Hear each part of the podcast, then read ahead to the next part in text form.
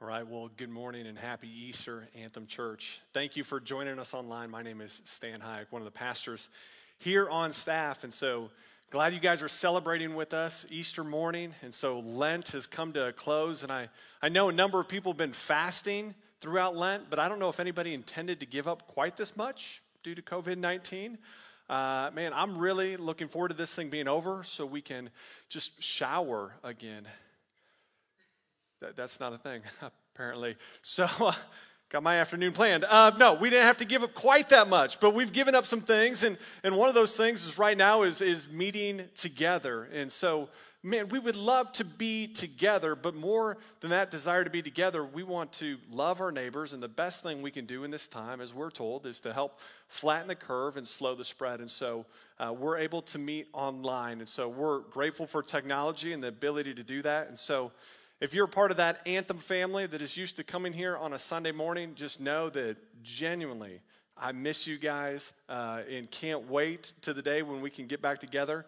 And if you're part of the family, friends, neighbors, those that have been invited by somebody who's a part of our church, just want to say welcome. We are so glad that you guys are here this morning. In fact, the fact that we have to do this online enables some of you from a distance to be a part of this where you otherwise wouldn't be able to. And so we are glad you were here. We want you to feel welcome.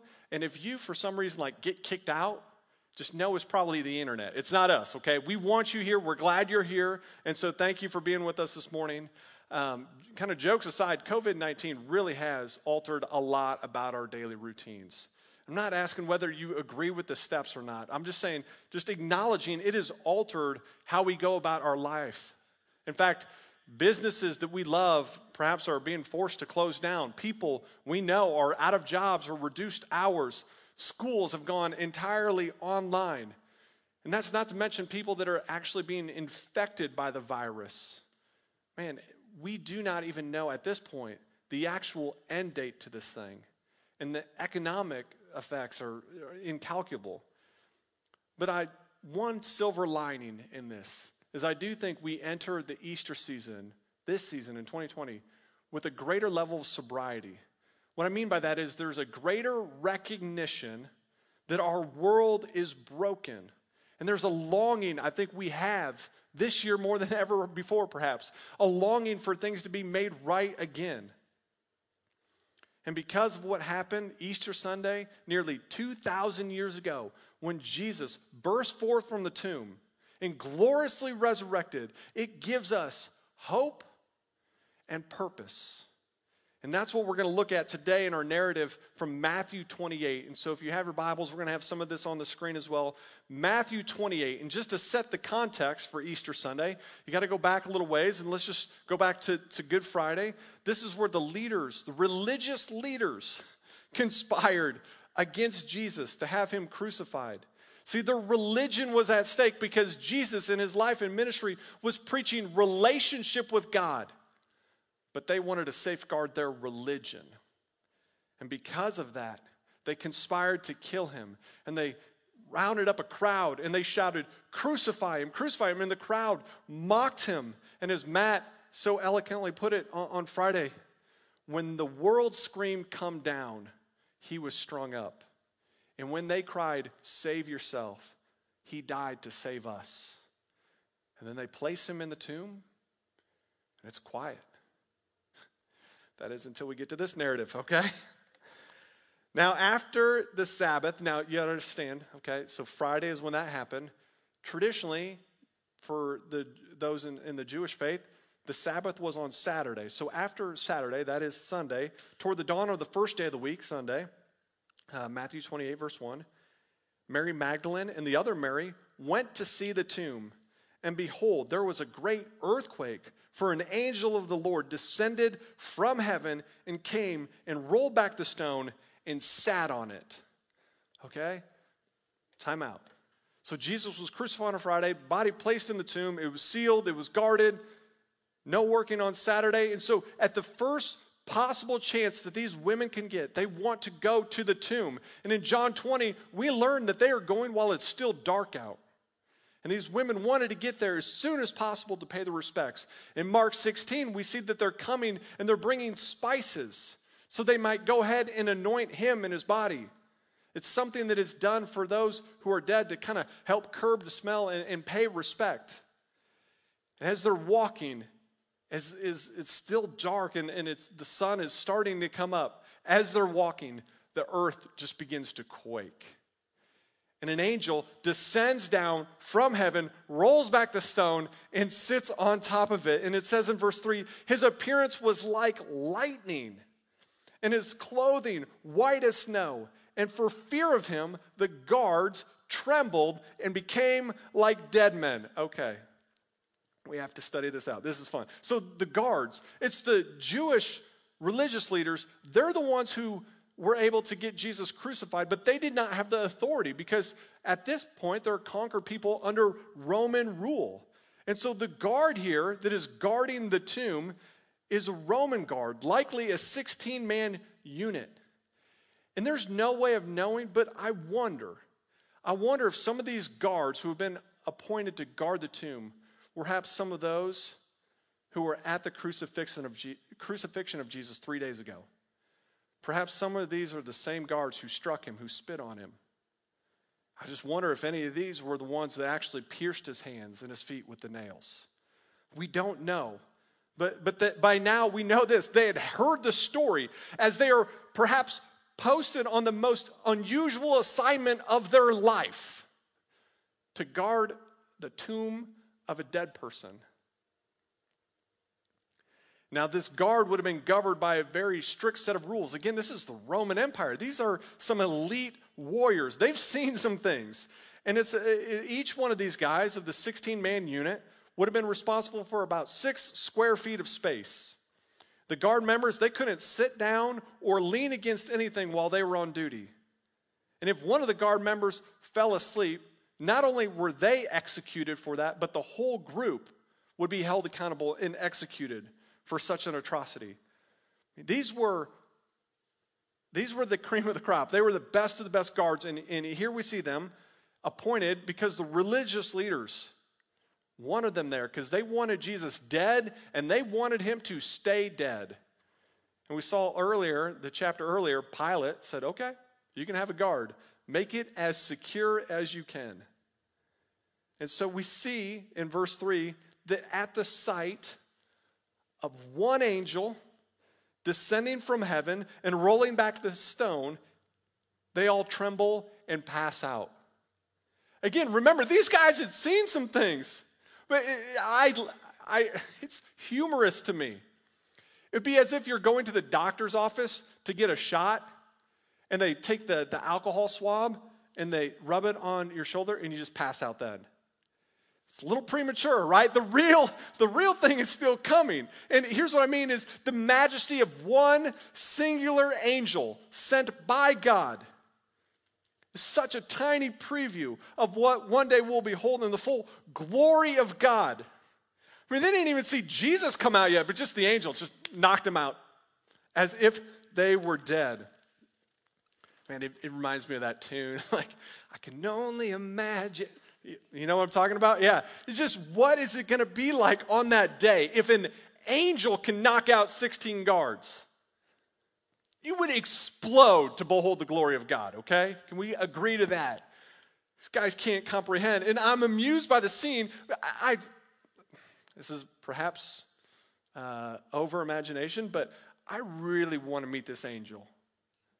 Because here he is, comes down, rolls back the stone, and just proceeds to sit on it as these guys are just passed out. Love it. And so the guards, I don't know if they're still passed out on the ground or if they had woken and kind of run off to this point and like, oh, yep, angel's still there, and they run back into town. But whatever it is, we see the ladies, they're coming up with spices in hand because they expected to see a dead, decaying body, but instead they found an empty tomb. And an angel proclaiming, he has risen.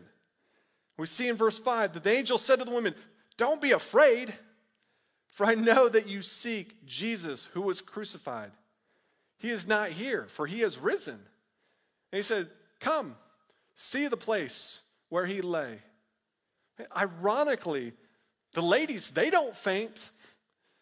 And they're conversing with this heavenly being. He acts like, let's take a tomb tour. You want to go see? I know what you're looking for. He ain't here. He's risen. Reminds me of Isaiah chapter 40, verse 31. It says this of God's people. It says, they who wait for the Lord shall renew their strength. They shall mount up with wings like eagles. They shall run and not be weary. They shall walk and not faint. Man, if God is for you, who can stand against you? And what the guards could not withstand, these women get to converse with and interact. And the angel says, he's risen. He said, go and tell the disciples he's risen. I'm going to meet with them later. He's not only risen, but we're going to hang out. Paul would tell the Corinthians in 1 Corinthians 15, what is happening here, the resurrection, is of first importance, he says in verse 3, that Christ died for our sin in accordance with the scriptures, that he was buried, that he was raised on the third day in accordance with the scriptures. And he goes on in 1 Corinthians 15, 13, says that if there's no resurrection of the dead, then not even Christ has been raised from the dead. What he's saying is if Jesus stayed dead, then we're all going to stay dead as well. There's no life after life.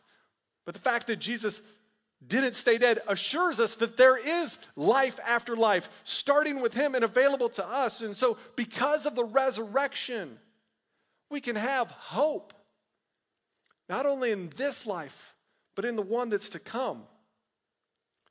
Now, I can't hear you at home, but you kids and you parents watching along, can you just say the word hope?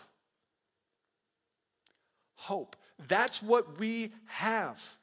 See, greater than the problem in the pandemic of COVID-19 is the problem of sin. It's why our bodies are weak and break down in the first place. It's because of the curse of sin that there is pain and there is suffering. It's why there's pains during childbearing. It's because of sin that there's thorns and thistles when it comes to our work. And it's because of sin, ultimately, that all mankind will die. It's not a matter of if, but when, because of sin. See, if it weren't for sin, we'd still be in the garden. And if it weren't for Jesus, we'd stay in the grave. There is hope specifically for those who trust in Jesus for the forgiveness of their sins. This hope of heaven, it is a gift made possible by Jesus in his resurrection.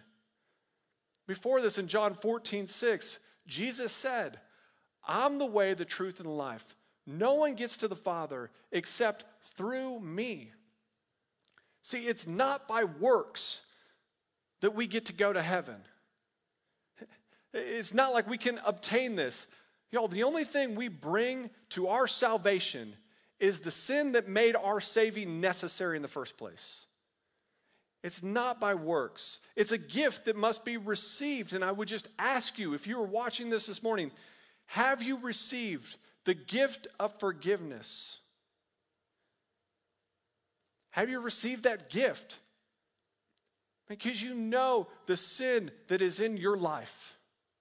And as I reflect on mine, it is certainly not perfect. And some of those watching, my high school friends, you could testify that I'm not without sin. All have sinned and fallen short of the glory of God. That is true. So does that mean all people are going to go to hell? No. What does he say here is that there's this gift.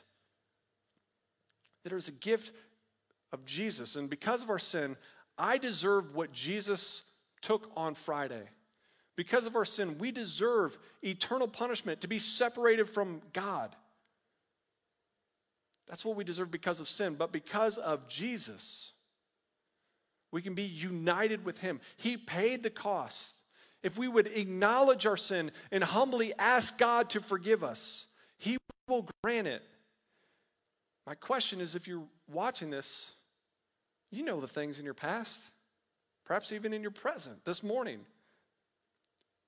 Have you ever asked God to forgive you, to acknowledge there's a reason that Jesus had to die, that it was our sin that put him there? And if we are united with him in that and recognizing that he died for our sins, we'll be united with him in his resurrection. We can have hope in the life after life. And that if we have him here on earth, we'll have him forever in eternity. If you haven't surrendered your life to Jesus and let him be Savior and Lord, I would want to invite you to do that. Now, you got to understand that on Resurrection Sunday, Easter Sunday, Satan is furious. Those religious leaders, they got to be furious as to what has happened here. And they're going to try and steal and suppress the hope we see in the narrative as it continues. Look at the religious leaders, their response to this amazing thing that happened.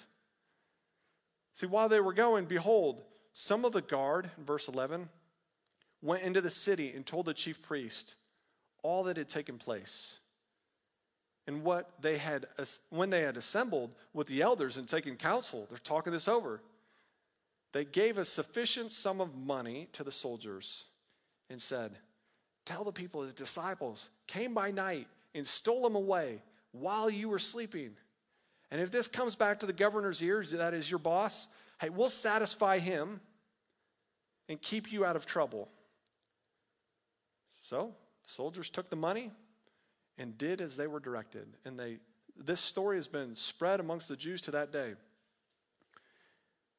It was of utmost importance that the religious leaders that wanted Jesus dead try and silence what took place. Man, Satan would not want people to know about what had took place, because if Jesus stayed dead, if that's true, Paul would tell again the Corinthians, who say, then we're misrepresenting God. God is a liar. Jesus is a liar because he said he's going to resurrect. And so if he didn't actually do what he said, he's a liar and he's not who he said he was. I mean, there's a lot at stake. And these religious leaders want to maintain that Jesus didn't actually resurrect. And so, again, you see in the narrative, like, here's a bunch of money. I love how it's sufficient sum of money to pay off these soldiers. And the story they go with, again, desperate times call for desperate measures. The story they go with is saying, hey, soldiers, tell everybody that those 11 cowardly guys in the garden who all ran at the first sight of trouble, who are led by the one who denied him 3 times, those cowardly guys, let's just tell everybody that they came back and somehow you guys were all sleeping, all 16 of you, which one of you, all of you would deserve to die, but all 16 of you fell asleep. Those scaredy cats rolled back the stone and stole the body. And I imagine the guards had to be like, are people actually going to believe this? What's our other option? Like, the tomb is empty. We've got to do something. I don't think they accounted for, though, that not only was the tomb empty, Jesus was alive and walking around. He's going to appear to more than 500 others as a witness to the resurrection, that there is life after life. And as much as Satan and others would want to suppress the hope we have, the same way that Jesus burst forth from the tomb, so ought our hope also burst forth from us.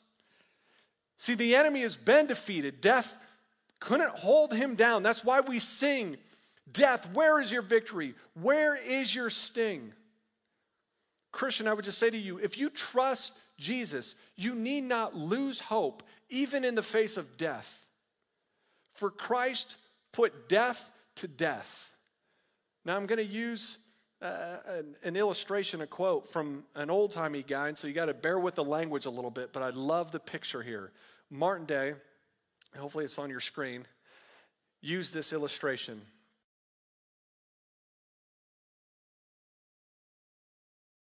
Boys, when they see a bear, a lion, or a wolf dead in the streets, you think about the most ferocious creatures, a bear, a lion, a wolf, dead in the streets, they will pull their hair, insult over them, and deal with them as they please. They will trample upon their dead bodies and do unto them, being dead, which they durst not in the least venture while they are alive. Is death, a furious beast, a ramping lion, a devouring wolf, a hellas generis humani, that is an eater of mankind, is death. Yet Christ has laid him at his length, hath been death of death, so that God's children have played upon him, scorned and derided him.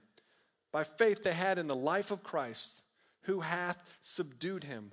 What he's saying is Jesus put death to death. It's no longer a thing. We don't stay dead. In fact, it's not a very accurate phrase. That's why I much prefer, hey, someone has passed away, meaning they're passing from this life to the next. We know that because of Jesus, there is life after life. A question is just, where are you going to spend eternity? And for those who trust Jesus, it'll be spent with him. And so, Christian, when it comes to death, you need not be afraid. I understand we are in a global pandemic, but you need to keep your head, Christian. Rest assured, you will not die a split second sooner than when God intends you to. God is sovereign and on the throne, and that's what Matt in our teachers' meeting said it like this. He said, Jesus didn't save us from the greater pandemic of sin and death only to abandon us to the pandemic of COVID-19. What was accomplished by the resurrection is far greater than overcoming this virus. So what I mean is, you need not be afraid. You need not live in fear if your trust is in Jesus. And so if you're sitting on a mountain of toilet paper and you've let fear grip your heart and perhaps your children's heart, and there's a fear in your household of perhaps the greatest thing, oh, what if this is the end of us? Just call, if you trust Jesus in the resurrection, there is no end. You're just going to go on living somewhere else. And if you've been living in fear, it is not fitting for those who trust in the resurrection. And I would just call you, repent. Make some friends with that toilet paper. Love your neighbors. But repent. Turn from that way of thinking and that way of living. For Christ put death to death. And as the illustration, we can laugh at the days to come, knowing anything that Satan would kind of put us through, at best, is temporary, because Jesus is coming back once and for all. And so the resurrection, it gives us hope. And not only does it give us hope in life after life, it gives us purpose for this life. See, we're not just saved from something, that being sin and death, but we're saved for something, purpose in this life. When we look at the narrative, this is the last words of Jesus in the Gospel of Matthew, chapter 28, verse 16. It says, now the 11 disciples went to Galilee, to the mountain to which Jesus had directed them. And when they saw him, they worshiped him. But some doubted. And Jesus came and said to them, all authority in heaven and on earth has been given to me. Go, therefore, and make disciples of all nations, baptizing them in the name of the Father, Son, and the Holy Spirit, teaching them to observe all that I have commanded you. And behold, I am with you always, to the very end of the age. Jesus starts this by saying, all authority is mine. I am commissioning you. And what does he commission them to do here? The emphasis isn't on go, but it's on make disciples. And he's given this to the disciples. So if you want to understand what I mean, he's saying, as you guys follow me, as you guys trust me, go make more of you. Go make more disciples of mine, people that would follow me. And he commissions them, this life of purpose. Well, who should we tell about you? All nations. Everyone. If you just look at it now, all nations for us would mean 16,000 different ethnic groups. Make sure they all hear about me and they become disciples of me, Jesus would say. And he says, oh, and baptize them.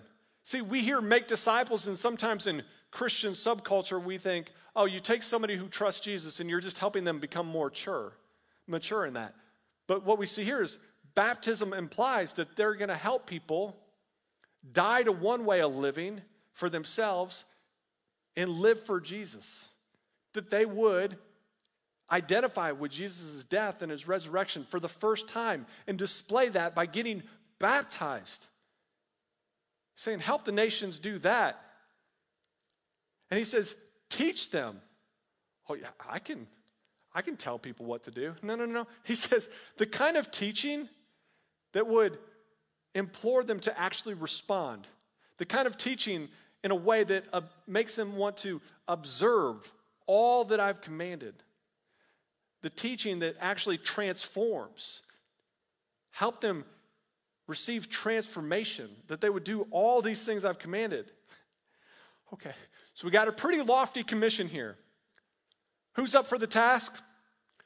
11 guys that deserted him the night he was betrayed. Chief leader, Peter, again, who denied him 3 times before the rooster crowed.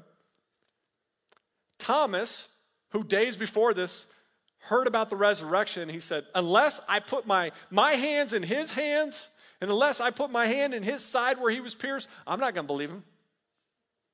He's commissioning guys who had already seen him resurrected, who he said, go be fishers of men, who actually went back to fishing for fish. He is commissioning them, even as we saw as this starts in verse 17.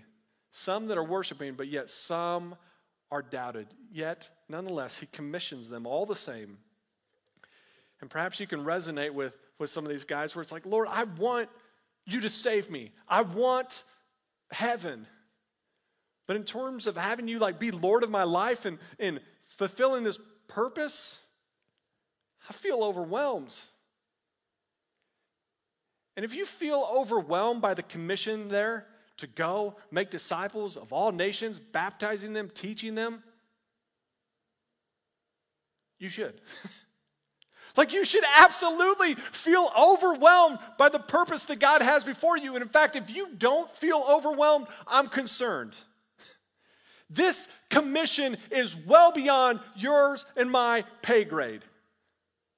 If it were up to us alone to see this through, no. But don't miss the promises of Jesus that bookend this.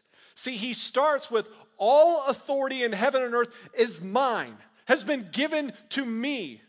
Therefore, in light of who I am, you're going to go do these things. And then he ends it with this promise, hey, and I am with you always to the very end of age.